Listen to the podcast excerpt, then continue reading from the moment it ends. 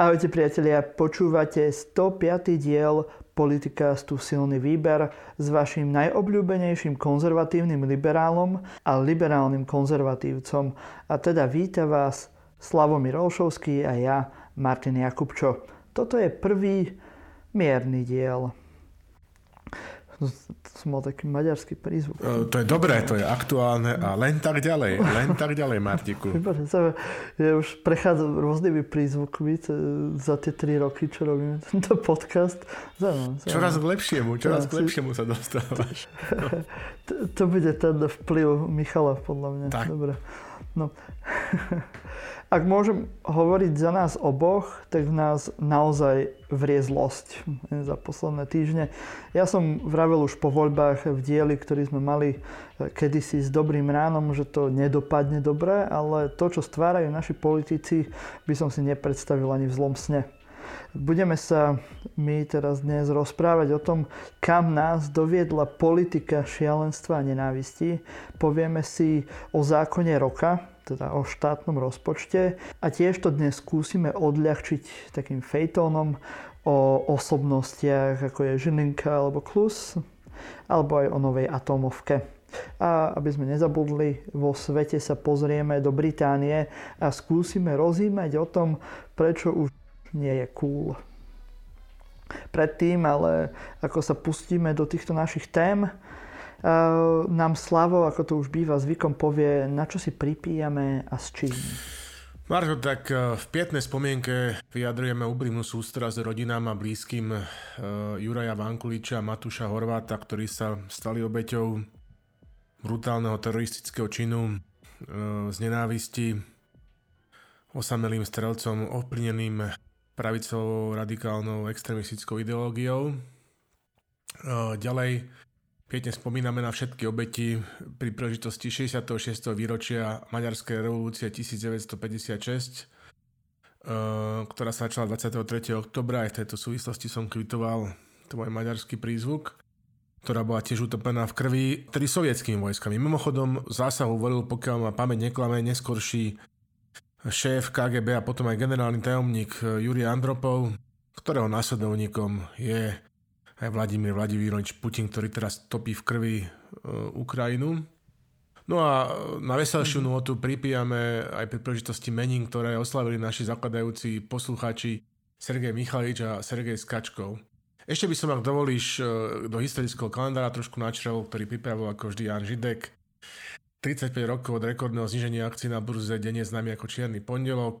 Ešte by som spomenul 91 rokov narodenia Tomáša Alva Edisona, ktorý sa preslávil množstvom elektrotechnických vynálezov. A my máme v slovenskom parlamente Milana Alva Vetráka, ktorý sa preslavuje veľkým množstvom nie elektrotechnických, ale legislatívno-technických vynálezov, ako budeme ďalej hovoriť o novej atomovke.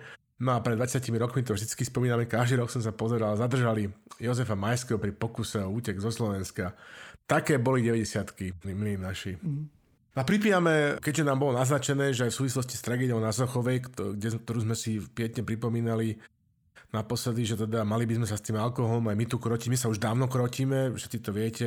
Už asi 2 roky. Áno, presne, tak my sme predboj avantgarda Ligy abstinenčných príznakov a prízrakov.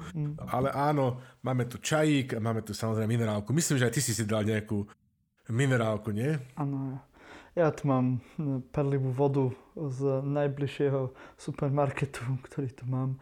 Asi nebudem hovoriť značku. No ale neboli by sme to my, aby sme v silnom výbere na vašom obľúbenom politikaste si nenaliali čistého vínka, že teda, aspoň teda kvapôčku za kvapôčku, Marťo. A s tým aj súvisí, to už si mal povedať asi ty.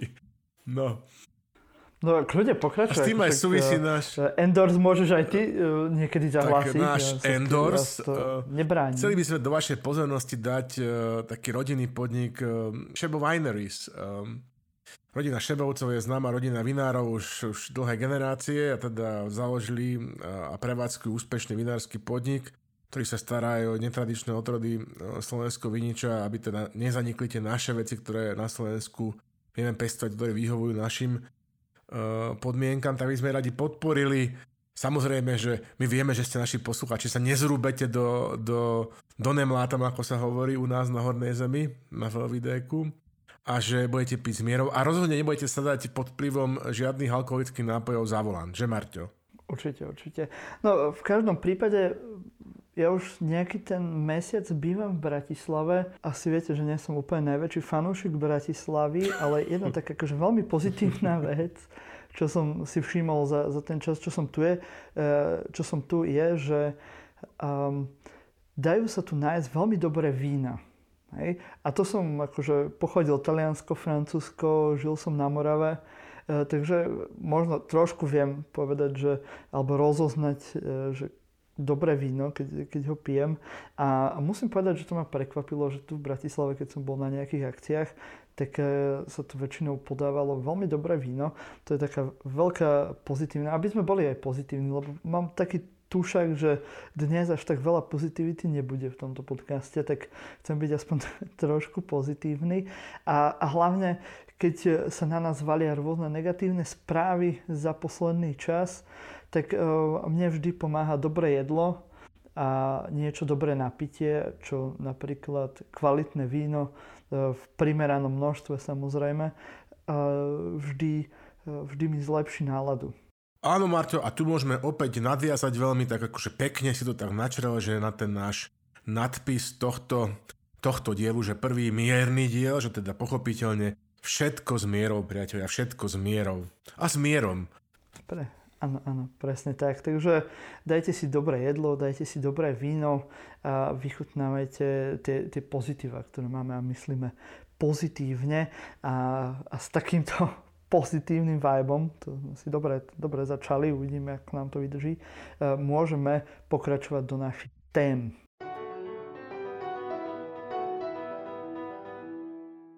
Už roky smerujeme do pohyblivých pieskov nenávisti a vedú nás slepí blázni, ku ktorým sme sa sami priviazali.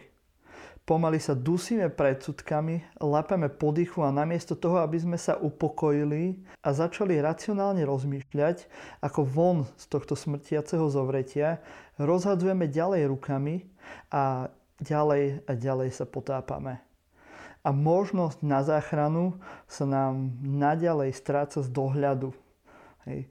Takýto ja mám pocit z posledného týždňa, že mám pocit, namiesto toho, aby sa veci zlepšovali, tak čím ďalej akože horšie a horšie veci. Neviem, akože, či je to tým, že starnem, alebo aký máš pocit ty, Slavo, z toho všetkého? Ach, priateľ, poviem ti teda, Miro, prepáč, budeme to musieť povedať, že dramaturgická porada nebola najjednoduchšia, pretože sme predsa len satirický podcast a teda našou misiou je vás v tých smutných časoch, ktoré máte každý deň za sebou, nejakým spôsobom rozptýliť a povzniesť na duchu.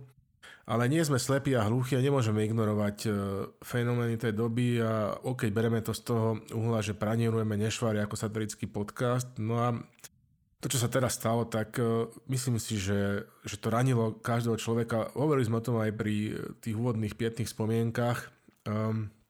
Vieš, ja sa pozerám na tú vlast z diaľky a pýtam sa slovami Výskyho zo Slobodnej Európy, myslím, že to bolo na platni Pakáre, že čo sa stalo s našim životom? Vieš? Slovensko, Marťo, ako malá krajina, ty to máš ešte bližšie ako mladý muž, ktorý ešte tú mladosť má akože nedávnejšie za sebou ako ja, vieš, všetci sme chodili do jednej školy alebo na jednu univerzitu alebo v zásade na Gimply tie isté frajerky a tak. No a stalo sa niečo nepredstaviteľné. Ja dlho žijem vonku, ja to cítim ešte kontrastnejšie, pretože pre mňa sa, vieš, vlast ako zružovela a stala sa takou nostalgickou spomienkou. A vnímam to všetko cez, ja neviem, úspešnú premiéru Soničky Ferancovej, alebo nový album Modré hory, alebo keď niekto nesie nejaké tradičné slovenské špeciality sem, alebo keď vidím nejaký slovenský kamión na ceste, alebo sa mi dostane v obchode do ruky slovenská euromínca. A teraz proste, vieš, odvykol som si od tej tragédie, o tých tragédií, ktorými sú ľudia na Slovensku konfrontovaní. Ja neviem, pozrime sa na smutný osud rómskych detí v takých osadách, ako je pri Sečovciach. Tí ľudia nemajú pred sebou žiadnu perspektívu a žijú v Európskej únii v 21. storočí. Nie som konfrontovaný nenávisťou na štadiónoch, proste úplne takými tými najprimitívnejšími atavizmami, ktorými sme svedkami pri medzištátnych alebo medziklubových zápasoch, o čom sa teda, že dočítam bežne v športovej tlači, ktorú, Marťo, ty nie veľmi pestuješ a možno, že o to ťa to menej bolí. Neviem, kedy som čítal niečo športové, no. Ale evidentne to nie je taký... Teraz Slavkovský dal prvý gól v NHL, takže proti Felix Kojotis. Sa napísal sa ako je najmladší, myslím si, že skoroval. No, takisto nemám v kuse zapnutý, ako blahé pamäti mal Gabriel Čerba, ktorý to už tiež nerobil, lebo nevládal sa na to pozerať live prenos z parlamentu, aby som sa proste hrozil nad tým, že čo sa tam vlastne deje. Proste, keď príde správa o takomto teroristickom zločine voči ľuďom v našej Bratislave, tak si hovorí, že preboha, že toto nie je to, čo sa deje u nás. Veď sme boli vždycky, ako všetci sme sa hrali vonku na ihrisku, na sídlisku a no stala sa obrovská tragédia. Povedzme si naozaj, že to nebol prvý hate crime na Slovensku. No. A teraz vieš, že strašne to bolí, samozrejme. A čo by tak akože normálny človek, nie je sociopat a nie je psychopat, mal v takej situácii urobiť, že stíšiť sa a zamyslieť sa nad svojimi skutkami a činmi. Kopec kresťanistov napríklad často navštevuje kostoly, hádže na seba krížiky, vyznáva sa zo svojich hriechov, ale v tejto situácii prezentujú len zatvrdnutie svojho srdca. Musím to tak proste povedať. Nespýtujú si svoje svedomie, nepozerajú sa, čo mohli urobiť inak a neulahčujú údel tým ľuďom, ktorí týmto hrozným činom trpia najviac. Boli zasiahnutí. Ktorí sú najviac postihnutí. Teraz samozrejme pozostali, ale aj ľudia, ktorí z dobre známych príčin, keďže sú patria medzi tých istých LGBT ľudí, sú pod ohrozením a majú pocit, že sú ohrození rovnako na živote. Na živote dokonca.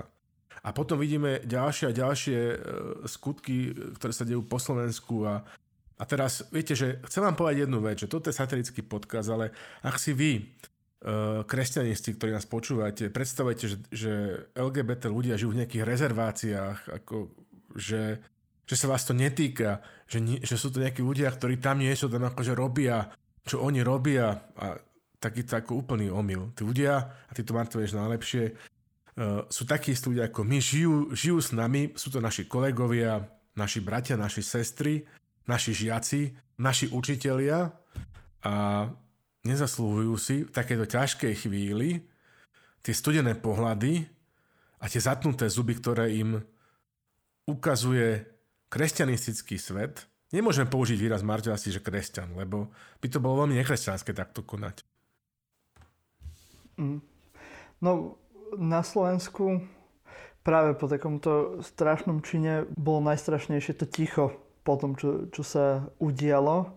A možno by bolo v konečnom dôsledku aj fajn, keby to ticho ostalo, lebo potom, keď sa začali ozývať rôzni títo ľudia, ktorí mali pocit, že majú potrebu k tomu niečo povedať, tak to v podstate len zhoršili. A najhoršie, že takíto ľudia sú práve v reprezentácii nášho štátu. Absolútne, Marťo, absolútne s tebou súhlasím, že človek si myslel, že teda, že je to také, že zarazené pietné ticho, kedy potom bude nasledovať to podané pleco a tá podaná ruka na zmierenie, lebo hneď sa dostaneme aj do našich radov, lebo vieš, že tí ľudia, o ktorých som teraz hovoril, tí kresťanisti, oni vlastne aj nás, čo sme ako liberálnejší konzervatívci, považujú za vás, čiže hneď sa dostaneme aj z ich pohľadu k našim ľuďom, k liberálom, že nie, nebolo to tak, premeškali perfektnú príležitosť mlčať.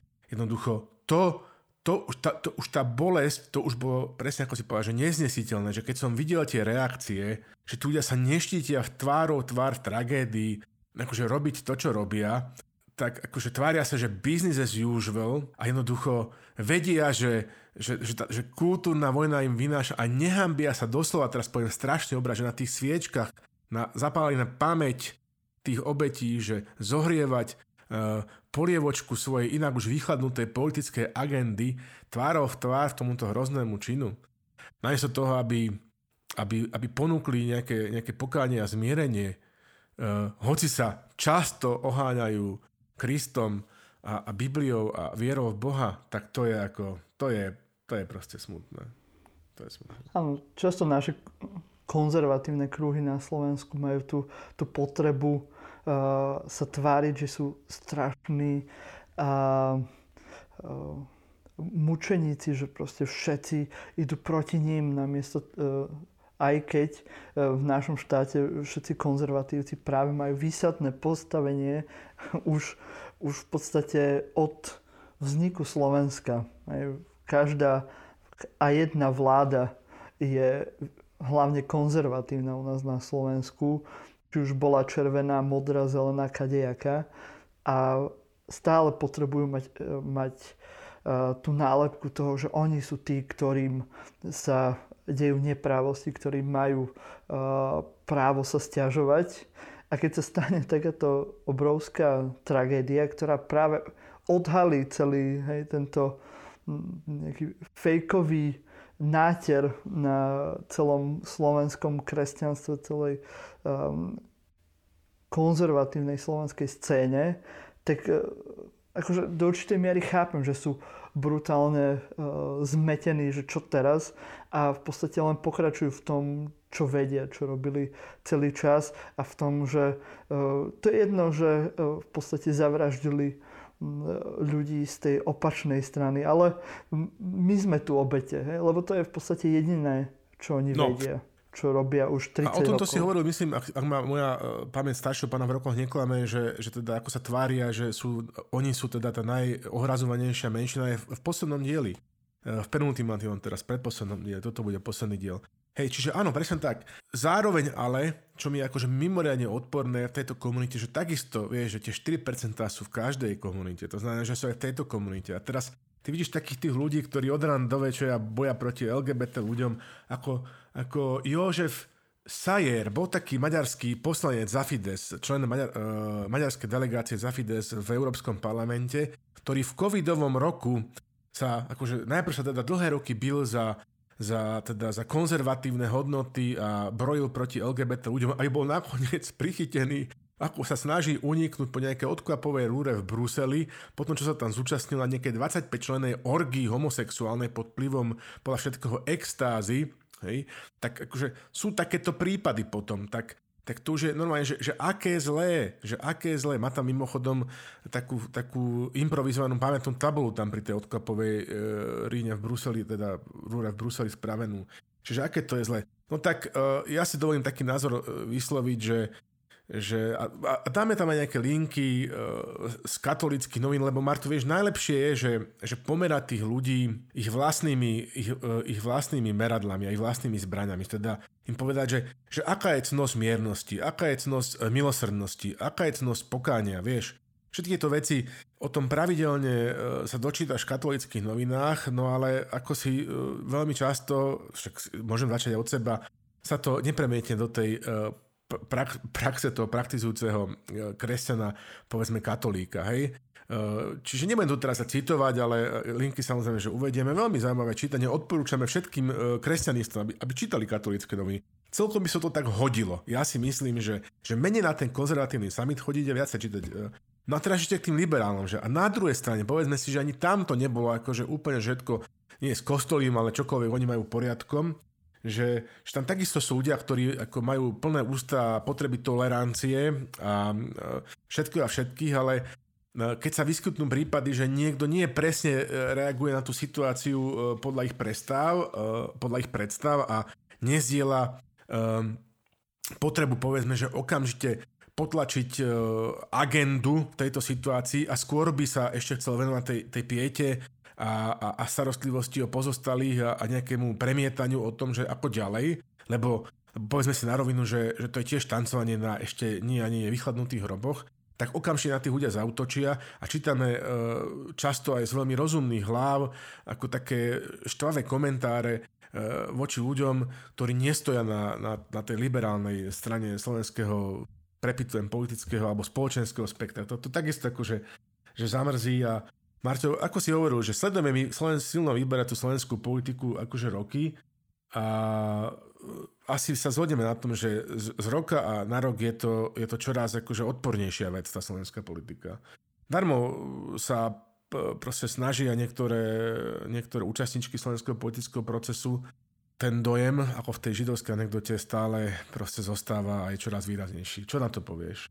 Myslím si, že hlavné je, že sa dostávame stále do extrémov. To nie je problém len Slovenska.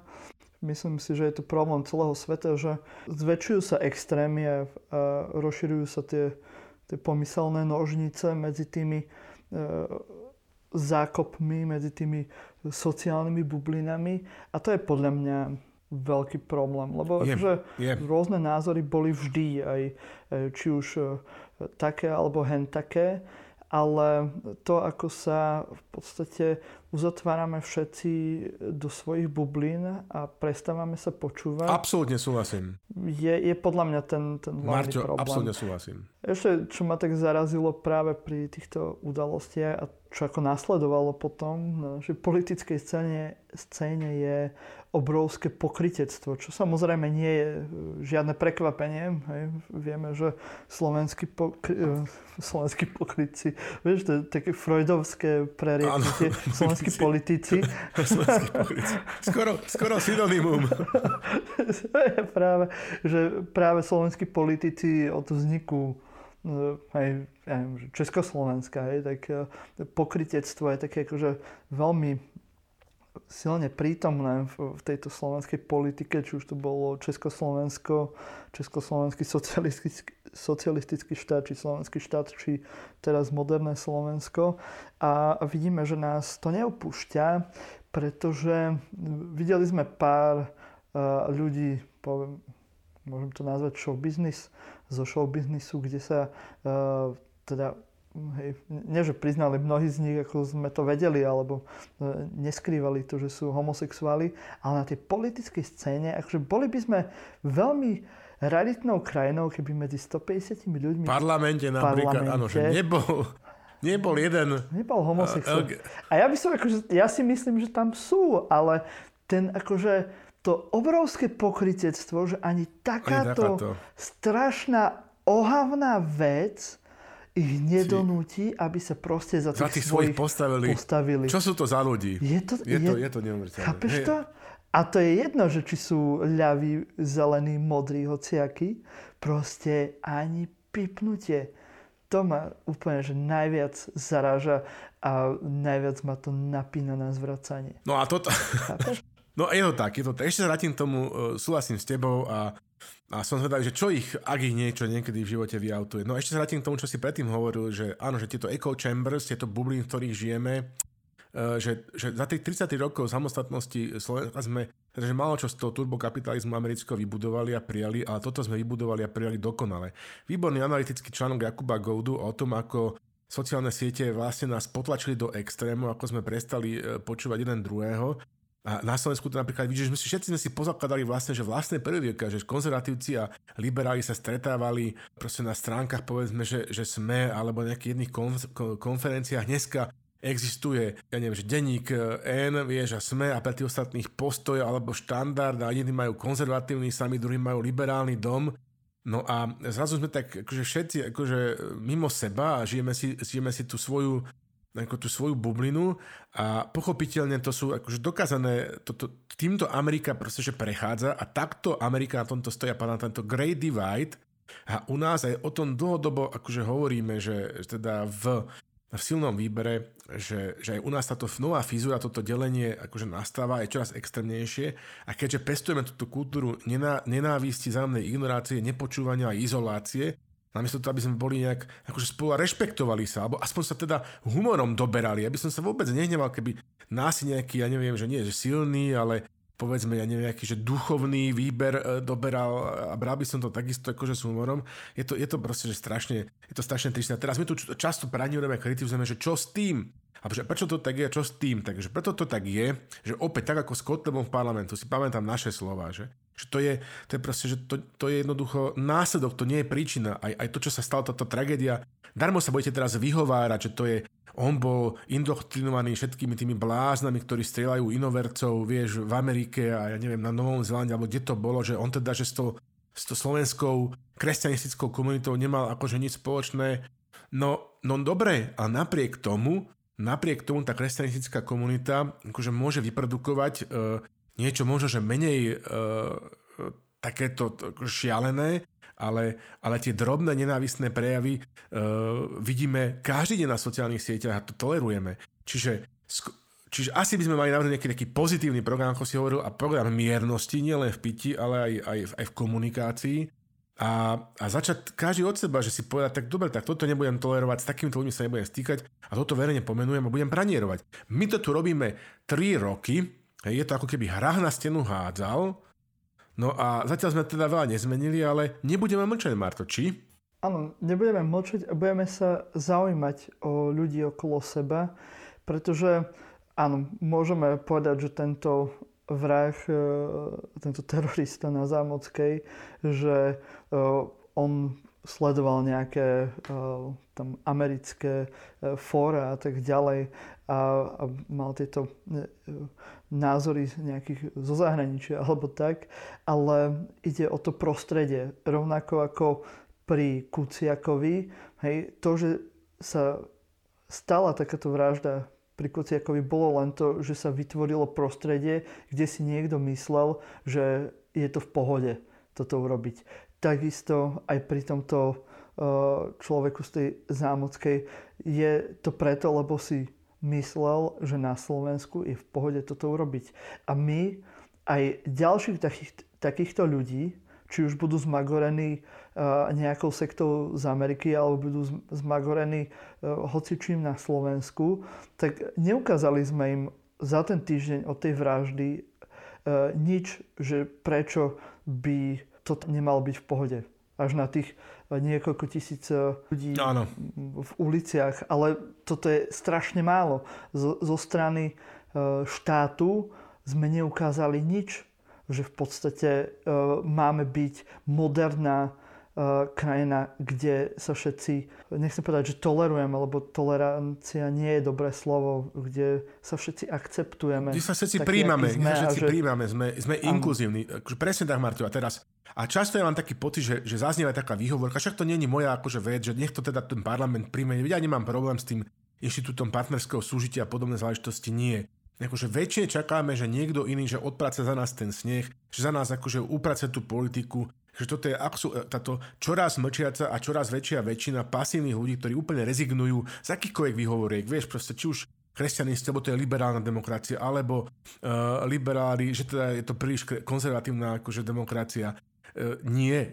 Začneme každý jednoducho od seba a môžeme týchto ľudí, bez toho by mali inštitút partnerského súžitia, môžeme my urobiť čosi preto, aby sme ich prijali viac medzi seba, aby sme pochopili, že v akých okolnostiach žijú, aby sme boli inkluzívni, aby sme si to nerobili posmešky, aby sme im uľahčili tú existenciu v našej spoločnosti, ktorá žiaľ Bohu nie je ani empatická, ani ohľaduplná, ako sa ukruje. Čiže to úplne s tebou súhlasím. Hej? Úplne s tebou súhlasím. A nemusí to byť len LGBTI, akože ľudia sú farební, sú rôzni, všetci máme nejaké problémy, ktoré ukazujeme alebo skrývame.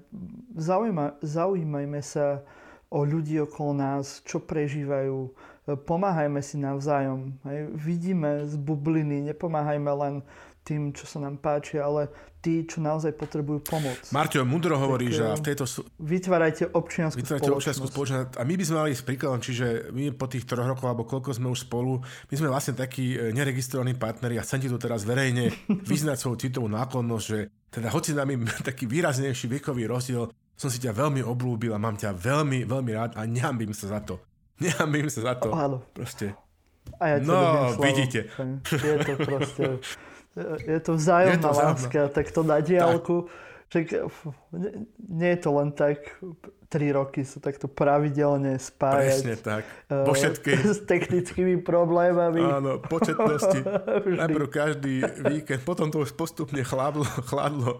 Potom každé dva, lebo už teda už sme mali dlhšie spolu. Ale áno, že napriek tomu ten ohnienok, ten plamienok vzájomnej náklonnosti tam stále je a síce momentálne nejak tak už nie, ale a je tam ho, otvoríš tú piecku a je tam ten. Je sympatické, vidíte, že nie je to také ťažké. Ja napríklad by som teda čakal, že taký Juraj Dimeš, hej, že pôjde povedzme za tým Martinom Poľačíkom, povie, že ešte Martin, že musím akože povedať, že máš dobrý vkus na obliekanie napríklad, že teda, že sa im páči, že a ja by som chcel nejaké také, že odvážnejšie sako niekedy a podobne. Kde zháňaš tie ponožky? A Martin povie, že počujem, že ty máš tak fantasticky tie vlasy urobené, že kam chodíš ku kaderníkov, vieš? A že takto keby to bolo, babi si to takto vedia uznať, hej? Že to často je na tom Facebooku, že tie reakcie, že joj moja, ale si krásna ako obrázok, vieš?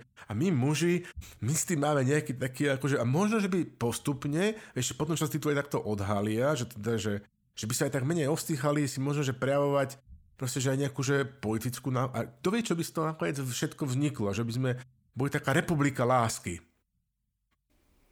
No. Naozaj pijeme len minerálku. Ja som si tak spomenul, jak sme sa stretli pred tými 3 týždňami v Bratislave, či keď to bolo. Že sme v podstate v tomto fungujeme. Ja som pochválil, že ako dobre vyberáš, lebo športuješ teraz, ty mne tiež. Áno, presne, tak. Neskromne buďte ako my. Stačí nasledovať príklad silného výberu, ktorý má takýto praktický názov, ešte dobrý diel a všetko bude. Sme pani Vašáriu sme stretli, sme sa s ňou pekne porozprávali. Je to proste prvá dáma našej divadelnej a televíznej a filmovej scény a tak svorne, akože, no, že vieme, tak skúsme tak svorne, naozaj svorne. Spojme sily. Edo Heger nás pravidelne vyzýva, že pomôžme mu trošku. Kultúra úcty. Skúsme naplniť tento jeho vyprázdnený vyprázdnený pojem. Hej, veď, no, veď on to myslí s nami musím dobre. Musím to povedať. Je nás len 5 449 270. Toto sme už dávno nemali. Tak kurňa... Hej, ale áno, že to by nemal byť taký problém. Musí fungovať nejak spolu. By sme mali vedieť žiť spolu. Presne tak. Niektorí ľudia v takomto počte žijú spolu v jednom meste, v jednej metropole. No. Trošku akože, teraz vy všetci, nebudem ukazovať prstom, že kto aký komentár napísal kam, kto aký komentár napísal na post. Možno, že nás tu ľudia aj staršie koľko razy odo mňa proste, že počúvajú, že trošku tak, že schladíme hlavy a jednoducho, že skúsme sa objať namiesto, aby sme sa tak dávali. Nepoužijem to zlé slovo, lebo mám niekedy pocit, že... A ďalšia vec ešte, to chcem povedať rýchlo, aby sme túto tému ukončili, že my si často na Slovensku zamietame, že my si taká komunita, že sa tak akože spolu držíme. Nie. My len od rána do večera, jednoducho máme strčený nos v cudzej polievke, Marťo, od rána do večera pozeráme, čo má iný v tanieri a podľa toho nám chutí to, čo máme proste, že my. To nie je skutočná komunita, ohovárame, zapodievame sa od rána do večera druhými a kresťanisti, žiaľ Bohu, je to trošku úchylné a musím povedať, že sa od rána do večera zapodievate akože sexuálnym a intimným životom ostatných ľudí. Je to naozaj, že keď sa na to pozerám, ženy vo veku, muži vo veku, že to je také už trošku akože zvláštne, že furt v tých materniciach a furt ja neviem, že v tých trans ľuďoch a takže že toto ja akože nepozorujem u tých liberálov, to musím čestne priznať, že by teda od rána do večera riešili misionárske polohy a neviem, že tie vaše akože životy tak trošičku akože možno, že aj akože vkusu a nejakých takých základných akože pravidiel spoločenského správania by sme mohli akože rešpektovať, že nie všetko je vaša vec. Povestný, áno. Ten povestný chochmes. Áno. No tak. Dobre.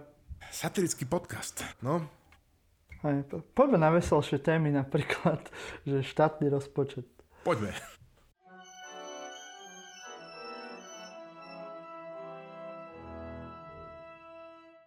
No štátny rozpočet, takto veľmi dopredu už ho riešia, je október, pomaly koniec. Máme tu už nejaký návrh štátneho rozpočtu, ktoré mám pocit, ako by nikto predtým nevidel, asi to tak aj bude. A všetci odborníci sa akože chytajú za hlavu. A niekde pridalo, ale nejak nám strašne veľa peňazí chýba. Uvidíme, či to prejde, tento návrh. Lebo už Lengvarský rozprával, že tam chýbajú nejaké peniaze na zdravotníctvo. Niečo tam pomenili, že vraj už Smatana hovoril, že teda už to nie je, že FX v hodnotení, už je to, že C až D.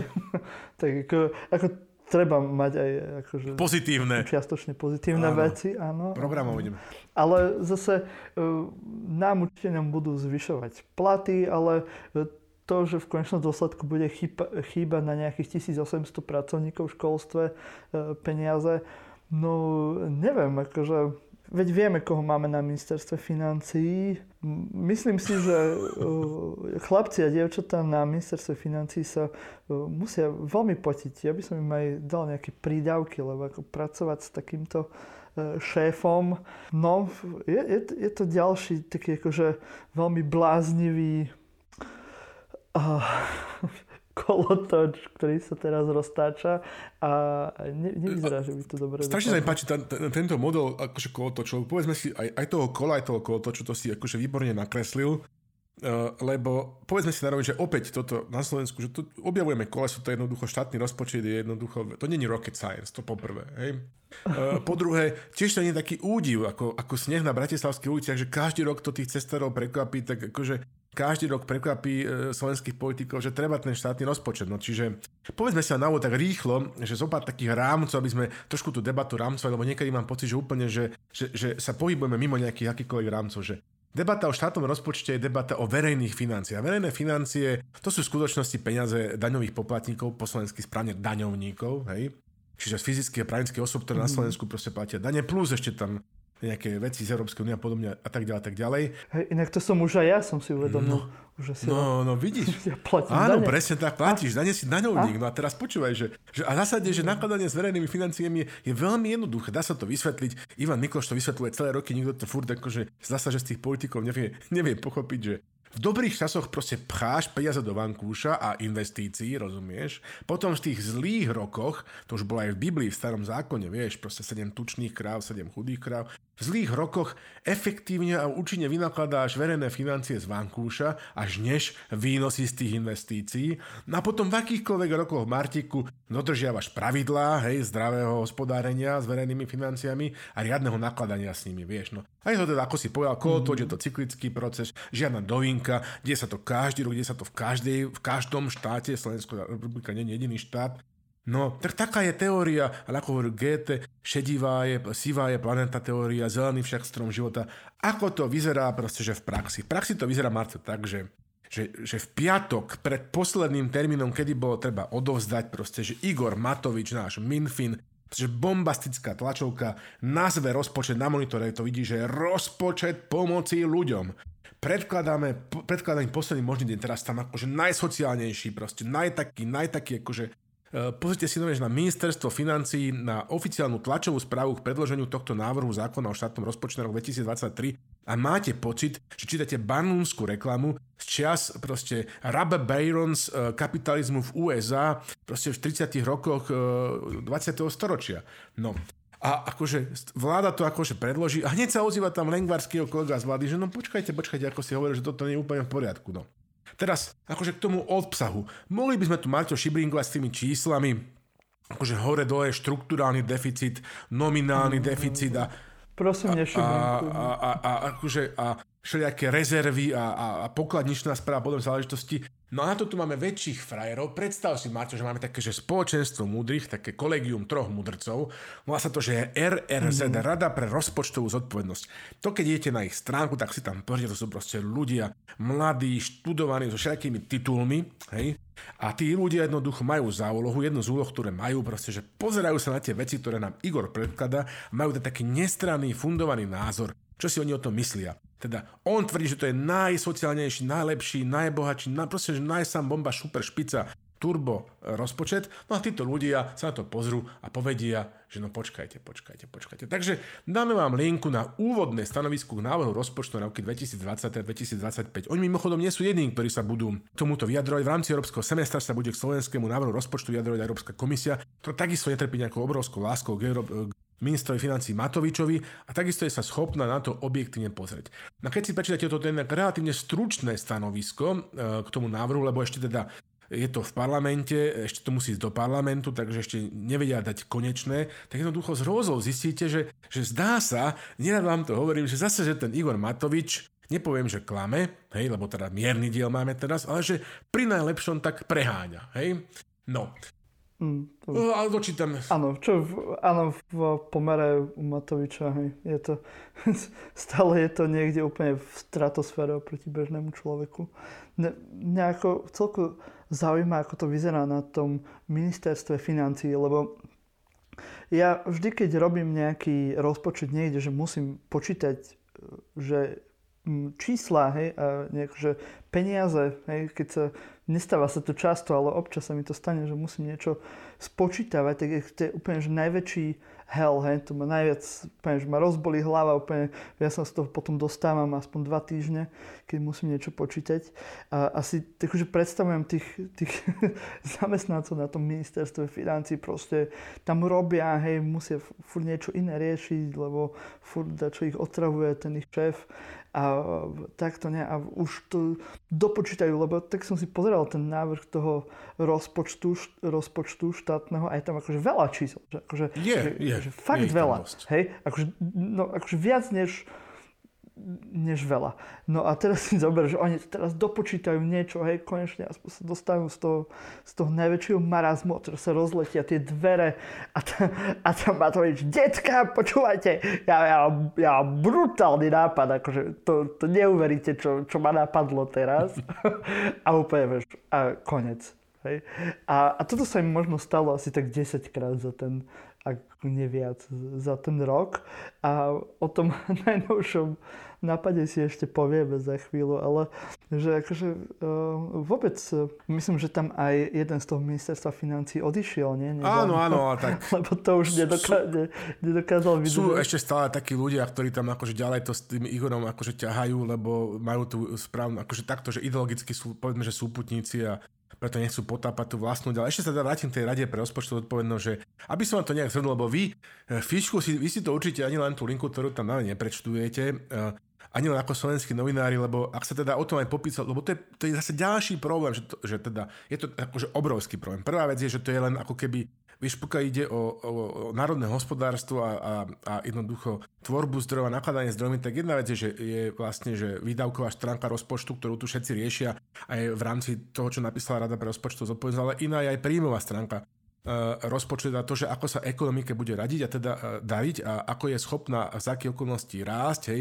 obzvlášť v postpandemickej dobe s vojnou na Ukrajine a podobné záležitosti, tam teda aby tiež vláda mohla čosi proaktívne robiť, aby sa teda akože zvyšovala daňový výber vďaka tomu, že sa budú zvyšovať príjmy slovenských daňovníkov, slovenských fyzických a právnických osôb, ľudí, ktorí na Slovensku proste platia dane. Čiže toto nechajme úplne bokom, že o tomto debata, tieto ambície nám nesiahajú. Ale teraz vám chcem zhrnúť. Takže to posolstvo, tú dobrú zväzť, tú zväzť Rady rozpočtovej zodpovednosti, ktorá proste hovorí v súvislosti s týmto špica bohovejším rozpočtom. Oni hovoria, že OK, že pokiaľ ide o hranie sa s číslami, tak je to tak spravené, že aby tie čísla plus minus sedeli a Európska únia akože bola spokojná. Hej? Čiže v niektorých prípadoch sme prehľadne optimistickí, v niektorých prípadoch sme prehľadne pesimistickí. Hej? Vytvárame si nejaké nejasné rezervy, hej? Pričom dokonca používa táto rada, že absurdné, že v situácii, kedy počítame v návrhu zákona, ktorý chceme, aby bol prijatý, so situáciou, že nebude prijatý a bude rozpočtové provizorium. A hovorí, že hasíme tu nejaké diery, ktoré majú nastať v roku 2023, Marťo, hej, na čo si vytvárame akože strašne vysoké zdroje, ktoré proste, že v pohľade, keď zoradíme to, dobre, že sme v Európskej únii, vidíme to, tak jednoducho znamenajú, že sme niekde v strede pola, v jedných okolnostiach, alebo najhorší, pokiaľ ide, myslím, o nominálny deficit proste v celej Európskej únii, ale jednoducho, že z hľadiska dlhodobej udržateľnosti verejných financií, čo je akože základ dobrého správania verejných financií, sa nedejú tie správne systémové kroky jednoducho. nie sú spravené, proste zase sú odflaknuté výhľady na rok 2000, lebo rozpočet je vlastne len prognóza. Odflaknuté sú veci na rok 2024, 2025. Pri niektorých opatreniach nevieme, či sú len proste krátkodobé alebo budú ďalej pokračovať. Hej. V niektorých veciach nevieme, či teda tie veci náhodou, ktoré dávajú nejaký zmysel, ako dôchodková reforma, ďalšia vláda, ktorá príde a bude populistická, nezruší. Hej. Čiže dobre, akože, keby som to mal teraz, neviem, asi 5 strán, keď to tak scrollujem, že zhrnúť a nezaťažovať vás formuláciami typu, že fiškálna politika by mala primeranými, adresnými a dočasnými opatreniami pre najzraniteľnejšie sektory ekonomiky ochrániť potenciál ekonomiky a zároveň nezabraňovať menovej politiky v boji s rastom cien, kde akože je posolstvo z tejto vety jasné každému aj do nej nekonom, že toto by fiškálna politika mala robiť, ale keď to je v predbežnom stanovisku Rady pre rozpočtovú zodpovednosť, takto asi fiškálna politika, ktorej výsledkom je tento návrh rozpočtu, nerobí. Hej? Tak jednoducho proste zdá sa, že okrem toho, že je tam nejaký predpoklad na to, alebo že vytvorený priestor na to, čiže áno, že nekradne sa, to je prvá vec. A je tam vytvorený priestor na to, aby Igor mohol realizovať čokoľvek ho napadne, čokoľvek si myslí od krúžkovného až po novú atomovku, že by teda, že mohlo pomôcť ľuďom, lebo to je rozpočet pomoci pre ľudí. Ale z hľadiska systémového a dlhodobého riešenia nakladať s verejnými financiami tak, aby sme nezaťažovali ďalšie generácie, obzvlášť v situácii, keď máme proste, že strašne zlý na Slovensku demografický vývoj a povedzme si aj zlé národohospodárske perspektívy vzhľadom na monokultúrnosť našej národnej ekonomiky, tam vznikajú, akože nie je u mňa, Marťo, otázniky, nie je u teba otázniky, na naše otázniky nie je zvedavý ani detektív Karol, ale žiaľ Bohu, tam vznikajú otázniky Rady pre rozpočtovú zodpovednosť. Rozumieš, má troch ľudí, ktorí teda skutočne tomuto rozumejú. A teraz zlatý klienc, toto už celé necháme tak, to si proste naštudujte. Zlatý klienc z programu, Marto, teraz, že k perspektívam, hej. Čiže takto to, Marto, je, že takto to jednoducho je na stole. A teraz, čiže on si myslí a jeho kompánia a vláda si myslí, že to je najsám špica bohovejší rozpočet. No ale pustí si napríklad šéfa finančného výboru z SAS, Mariana Vyskupiča, Ubrania Závodského naživo a jednoducho zistí, že on si myslí naopak o tom rozpočte, že to, čo títo ľudia z Rady pre rozpočtu je zodpovednosti, Marťo, a ešte aj o mnoho horšie veci, lebo naozaj od tých ľudí, od toho pána Tota má konkrétnu živú skúsenosť s koalíciou s Igorom Matovičom. Hej? No a teraz, čo si, Martin, myslíš ty, ako taký de facto politolog a de facto ekonom, že pozri sa, že ty, keď teda počuješ tá Marcela Klimika, štátneho tajomníka z ministerstva financií toho Závodského, že on verí, že keďže to je rozpočet pre ľudí, alebo pomoci pre ľudí, alebo pomoci ľuďom, že to si nájde podporu v tom parlamente, že čo si myslíš, keď Vyskupič povie za SAS, hej, že teda oni považujú ten návrh rozpočtu za veľmi zlý, že čo myslíš, že ako toto môže dopadnúť? Že získa si ten rozpočet podporu v tom parlamente, alebo nie? Napríklad od SAS. No, máš jednu možnosť. No. Áno, akurát rozmýšľam, že ako to ešte premostiť tou ďalšou témou, lebo tam sa nám to hodí, lebo v SAS je aj také, že krídelko, ktoré akože hovorí, že teda by sme nemali sa dostať do rozpočtového provizória, ale neviem, či toto krydelko bude tak podstatné, že by tento návrh rozpočtu... No krydelka sú všade a už aj voláno, ale tomu sa dostane všetko uzatvorím. Čiže viera v zázračné uzdravenie verejných financií a v zázračné prijatie rozpočtu tuto proste, že funguje. Ja sa obávam, že na toto nikto nebude proste zvedavý. Sú tam tvrdé a menej tvrdé opozičné strany. Koniec koncov tu hrozia ďalšie veci, proste, že dlhová brzda. Všetko sa môže skončiť akože obrovským šialenosťou, vyslovaním dôvery vláde budúci rok po 5. máji, ak som to pochopil správne, hej, kedy sa ukončí dočasné neuplatňovanie sankcií pre novú vládu 5. mája 2023. Čiže no nestačí jednoducho veriť, treba jednoducho robiť nejaké proaktívne opatrenia, ale oni ako keby tak čakali, že zrazu sa tí prebudia z toho a povedali, jasné, je to super a bez toho, aby museli rokovať. Čiže som zvedavý, ako to dopadne v parlamente tento najsám špica bohovejší rozpočet a mám pocit, že sa zatiaľ nerobilo nič preto, aby ľudia, aby sa dosiahla dohoda s ľuďmi zo SAS a s ďalšími ľuďmi, ktorí hlasy potrebujú, aby ten rozpočet prešiel. No ja sa tu práve bojím, aby nezačali rokovať, že prejde dementný rozpočet a vďaka tomu aby prešli ďalšie nejaké dementné návrhy nejakých fašistov v parlamente. Môže byť aj táto situácia, lebo neviem si úplne predstaviť, že psychopati z Oľano budú čo len nejak diskutovať s SAS a rozmýšľať triezvo. Takže no. Obávam sa, že to môže byť ešte horšie. Hej, počkej, my sme chceli byť mierni a optimistickí. Áno, už som ťa tak ťala zapletiť. Dobre. Ježiš. No dobre, tak poďme radšej do ďalšej témy, lebo aby sme to ďalej nerozvádzali. No, všetci, čo už dlhšie počúvajú tento náš podcast, tak vedia, že ja nie som vôbec fanúčikom toho, že dejiny sa opakujú, ale rozprával som sa kedysi s Arpadom Šoltésom, on povedal, že dejiny sa rímujú, tak to ešte tak beriem na milosť, že OK, mohli by sa rímovať s tým, že je v celku sranda, Tomášek z tých filmov alebo kníh, ktoré sú podľa skutočných udalostí nejak inšpirované, že hľada tie analógie v tej realite a môžeme nájsť aj analógie v dnešnom parlamente s nejakými osobnostiami z minulosti a je to také jednoduchšie, keď si to akože urobíš nejakých takýchto takéto skupiny, mentálne skratky. Že prirovnania a mentálne skrátky. Je to také jednoduchšie na pochopenie. A máme teraz takých dvoch pánov na holenie v tomto fejtóne v tejto našej časti. No a je to Žilinka a Martin Klus. Ty si ich takto akože zaujímavo prirovnal, tak to nechám na teba, nech ti nekradnem tvoje myšlenky. Ďakujem. A potom ešte tam hodím aj rýchlo ten cashbackový bloček z reštiky. Áno, tak. Čiže vieš, takto, že k tomu Žilinkovi len to, že my sme to vždy hovorili a teda akože aj kolega Frflenko sa akože strašne potom tam ako verejne frflal a urážal, teda, že on mal pocit, že ten Maroš robí si tú svoju prácu dobre. Akože I rest my case a chcete ako ja teraz restujem my case, kalky som teraz nahádzal niekoľky, tak si pustíte posledné vyjadrenie, akože stala sa táto strašná tragédia. Maroš Žilinka, prokuror, ohlási nejaké že vyhlásenie, nie že tlačovú konferenciu, kde by mohol nejaký novinár, nedaj Bože, klas otázky. A človek si myslí, že teda, že ide povedať niečo empaticky k tejto situácii. Nie, 29 minút sebastredného rozprávania o seba v tretej osobe.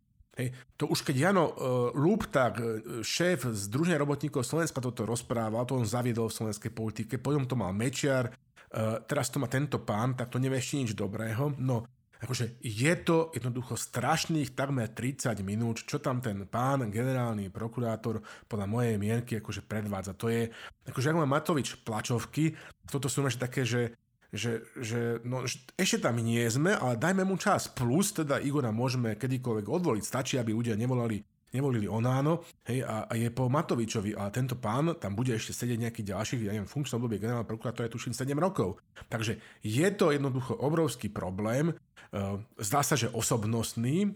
A ak neveríte, kolega Frflenko a všetci ďalší, skutočne, že zoberte si nejaký persen a šupnite si 30 minútej tlačovky poslednej po tom, čo sa stalo v Bratislave a to, čo tam tento pán akože predvádza. A som si fakt naivne myslel teda, že on tam bude akože dávať nejaké veci, že ako toto chce riešiť. Nie, on tam rieši, no že tak ako Igor Matovič, 30 minút len, chvála Bohu, ale že seba. A potom, čo sa dorieši, tam verejne sa tam dorieši, tak sa zdvihne a odíde. Lebo novinári sú tam len ako také obecenstvo, ktoré to môže nahrať a vypustiť akože médiám. No je to jednoducho katastrofa.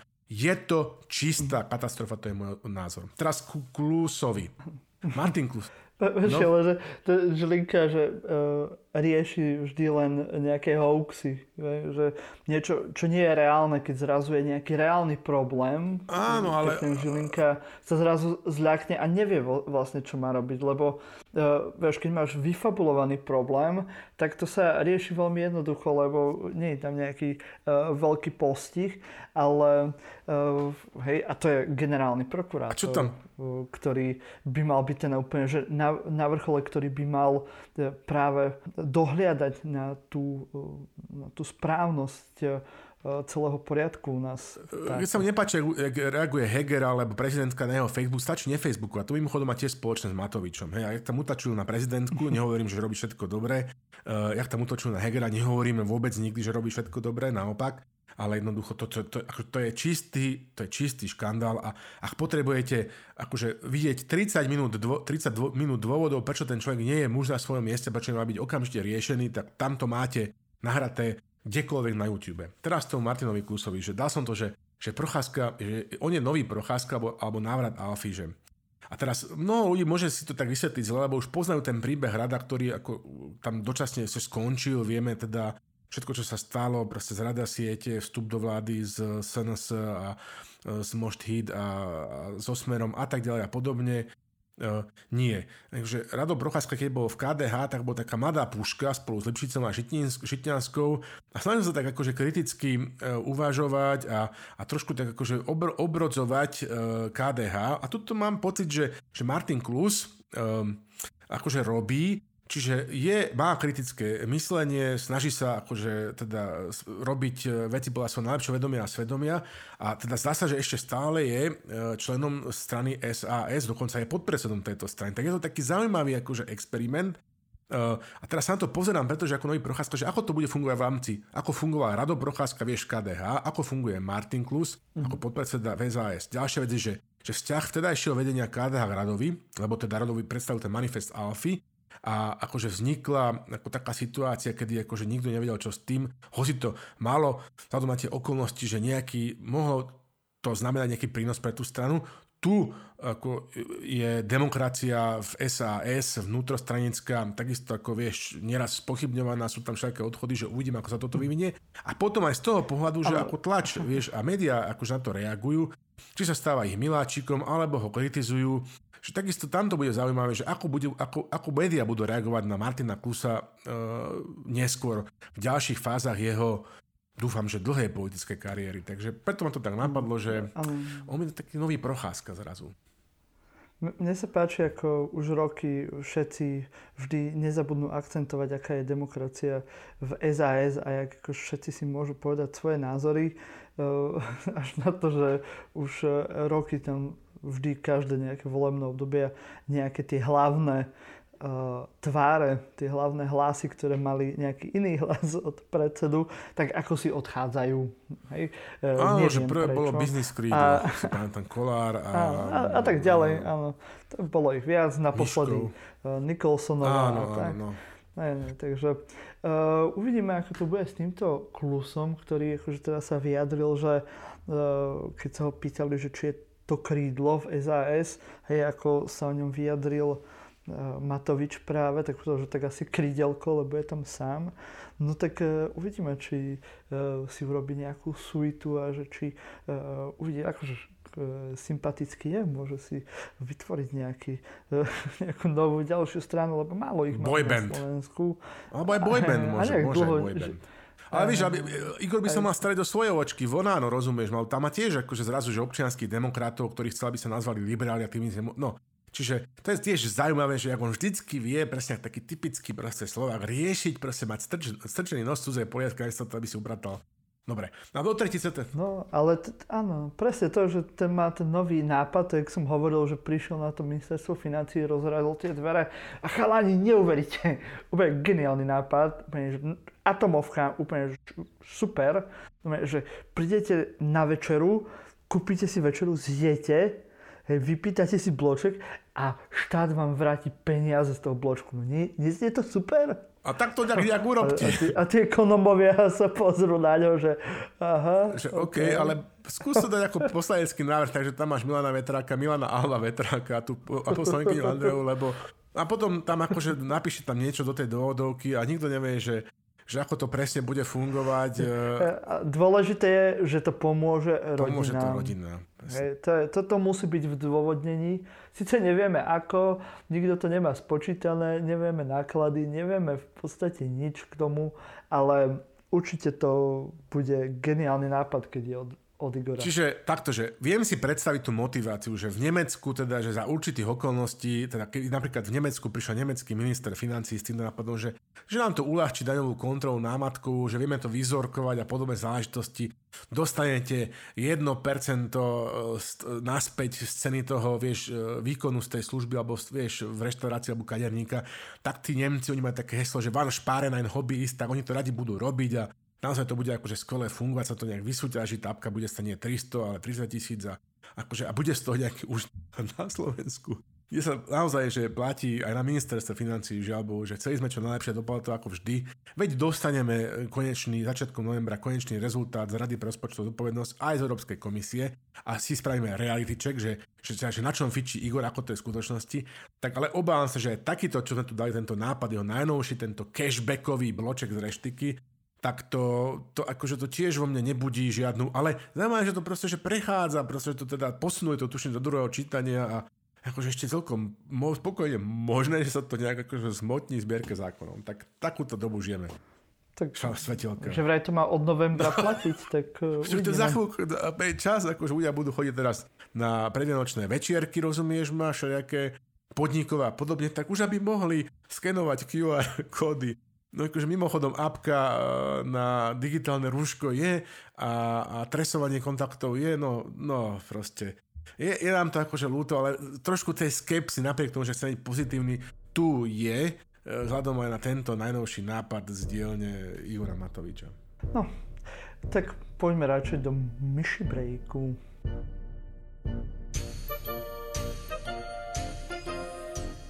Drahí priatelia, Dragoborátoink. Spravodajské oddelenie silného výberu vo svete dobre známe ako Strong Selection Intelligence Unit vám opäť raz prináša prepis z utajenej koaličnej rady. Kolár. Čavec chalani, dnes nemám čas, dnes to fakt musíme rozťať. Remišová. Hurá, ideme makať. Matovič. Mňa nechcel zavraždiť, mňa. Heger. Spojme. Matovič. Všetkých len mňa nie. Kolár. Ak tú pomoc ľuďom nedoručíme do konca roka, tak... Heger. Máme kopec šikovných rúk. Matovič. Všetkých len mňa nie. Remišová. Vyhrňam si rukávy a... Kolár. Furt nám vyčítajú, že pomoc je neadresná, nerozpoložkovaná a Romana mi povedala, že to v nej celé ejakuluje pocit toho, že... Matovič. Tak to je konec. Kolár. Spravíme to takto. Pomoc doručí každému Igor, osobne na jeho adresu. Matovič. Dom za domom, dvere za dverami, kľúčka za kľúčkou. Kolár. Pavlinka ti nabije peňaženku a ideš. Matovič. V daždi, v plúšti, cez deň aj v noci, v tých jedných rozpadnutých topánkach. Remišová. A čo ja? Matovič. Padať a vstávať, miesto kríža, ruksak z 1,5 miliardy. Remišová. Ale čo ja? Kolár. Ty mu budeš so smutným pohľadom podávať vodu. Remišová. Budem. Matovič. A všetkým poviem, prepáčte. Kolár. Takto by sme mali, ak nikto nič iné nemá, šmíkam, Čavez chalani. Heger. Spojme. Do počutia, priatelia.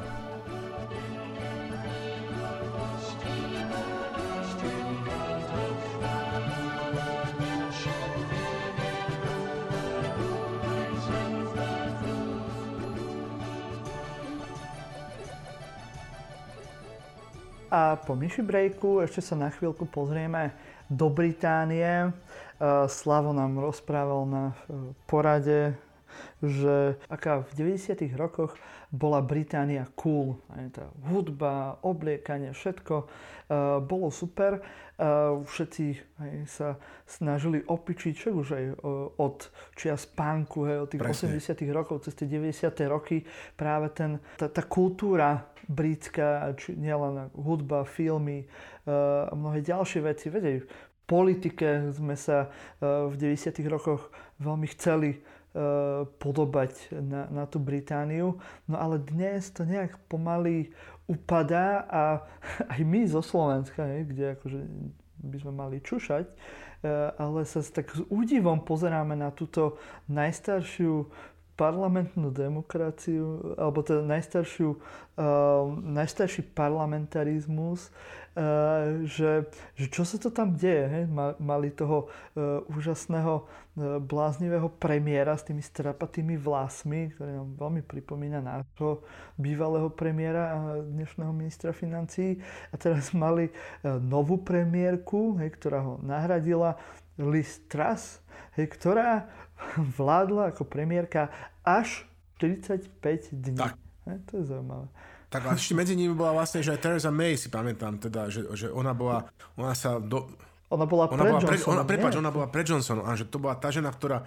No, že nemáme jednoducho slov. Chceme teda Liz poďakovať. Vyšla kniha o jej akože v zostupe, ktorá sa, dáme linku, môžete si ju kúpiť, ktorá sa volá, že Out of the Blue. No a tak ako sa zrazu nečakane objavila na špici konzervatívnej strany, čo teda... Oni ani nevedeli, aký bude to názov dobrý. Už v 35 dňoch. No, takže chceli by sme sa jej poďakovať.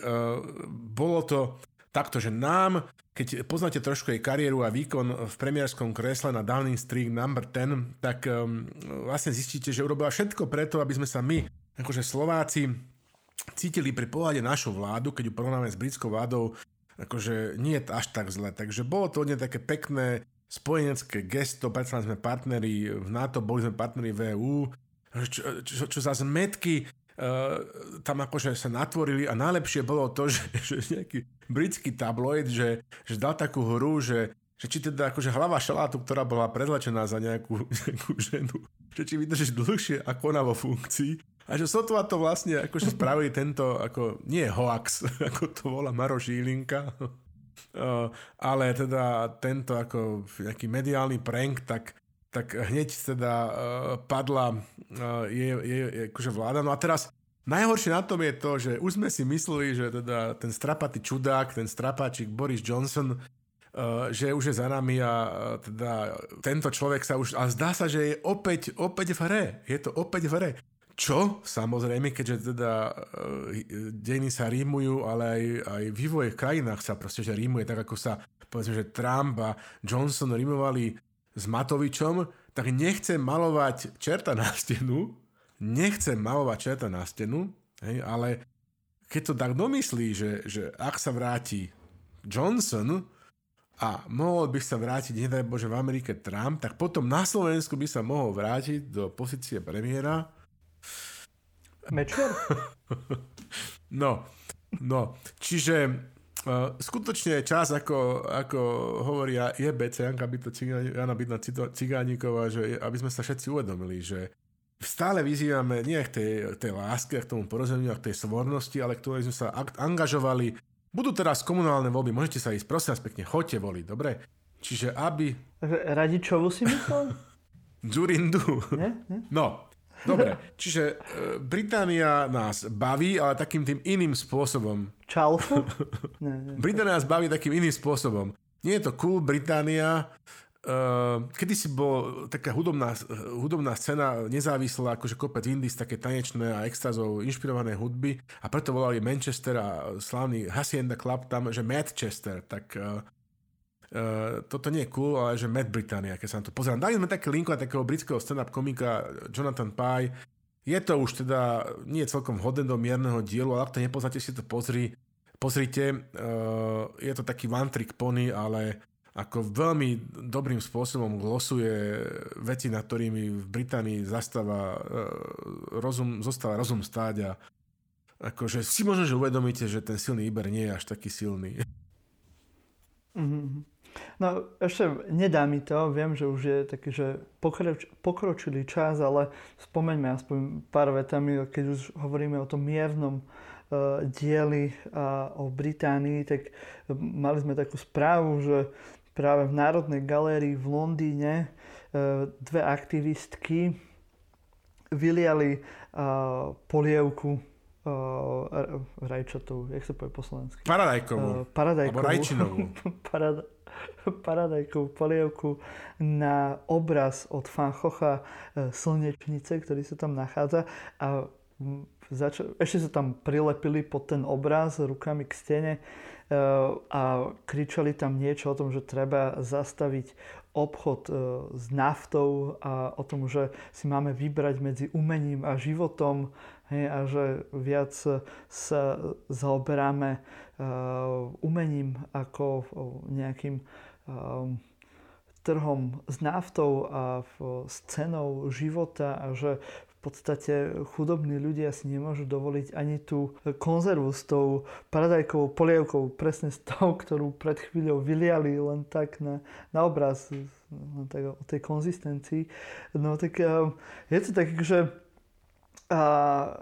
kontroverzná vec bola taká debata na sociálnych sieťach, ktorú som videl, že či to teda je dobre takto postupovať pri prezentácii nejakých dôležitých tém, o ktorých by mala spoločnosť diskutovať. A bola aj jedna strana, hej, že áno, že toto, hej, treba nejakú attention získať, a aby sa ľudia zobudili. Druhí hovorili, že teda umenie za to nemôže, hej, a že tá akcia je v podstate nezmyselná. Samotné tie aktivistky potom hovorili, že oni to naozaj robili len kvôli tomu, aby získali tú pozornosť, pretože ak by že urobili to iba vtedy, že vedeli, že ten obraz je chránený zásklom a že v podstate tomu umeleckému dielu neurobili žiadnu škodu, čo ma nasiera na dvoch frontoch. Za prvé, na čo to urobili, že keby to aspoň malo nejaký poriadny damage, že je to nejaká obeť, že pôjdu, dajme tomu, že do väzenia, že je to naozaj niečo, nejaké odhodlanie, že dobre, ideme teda proste, že čo je to za aktivizmus, takýto čajový, taký instagramový. Tak nech akože to je poriadne, tak aspoň, lebo takto si ich má náštvu a ešte si ich ani vážiť nemôžem za nič. A za druhé je to úplne, že absurdné, a tá celá dilema, hej, toho umenie alebo život je úplne falošná. Mnoho ľudí to nejak argumentuje za to tým, že aj samotné sufražetky, bojovníčky v Anglicku za práva žien ešte v 19.